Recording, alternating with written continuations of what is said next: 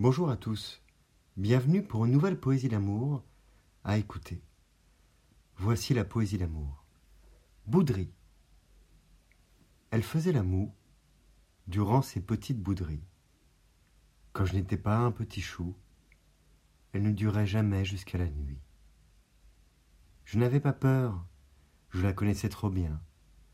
Quand elle était de mauvaise humeur, j'arrêtais juste un moment de faire le malin.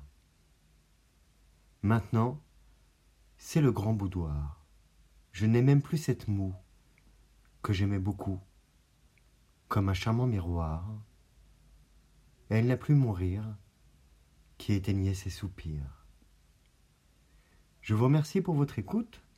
Vous pouvez retrouver le texte sur lescoursjulien.com. Je vous dis à bientôt pour une nouvelle poésie d'amour. Au revoir.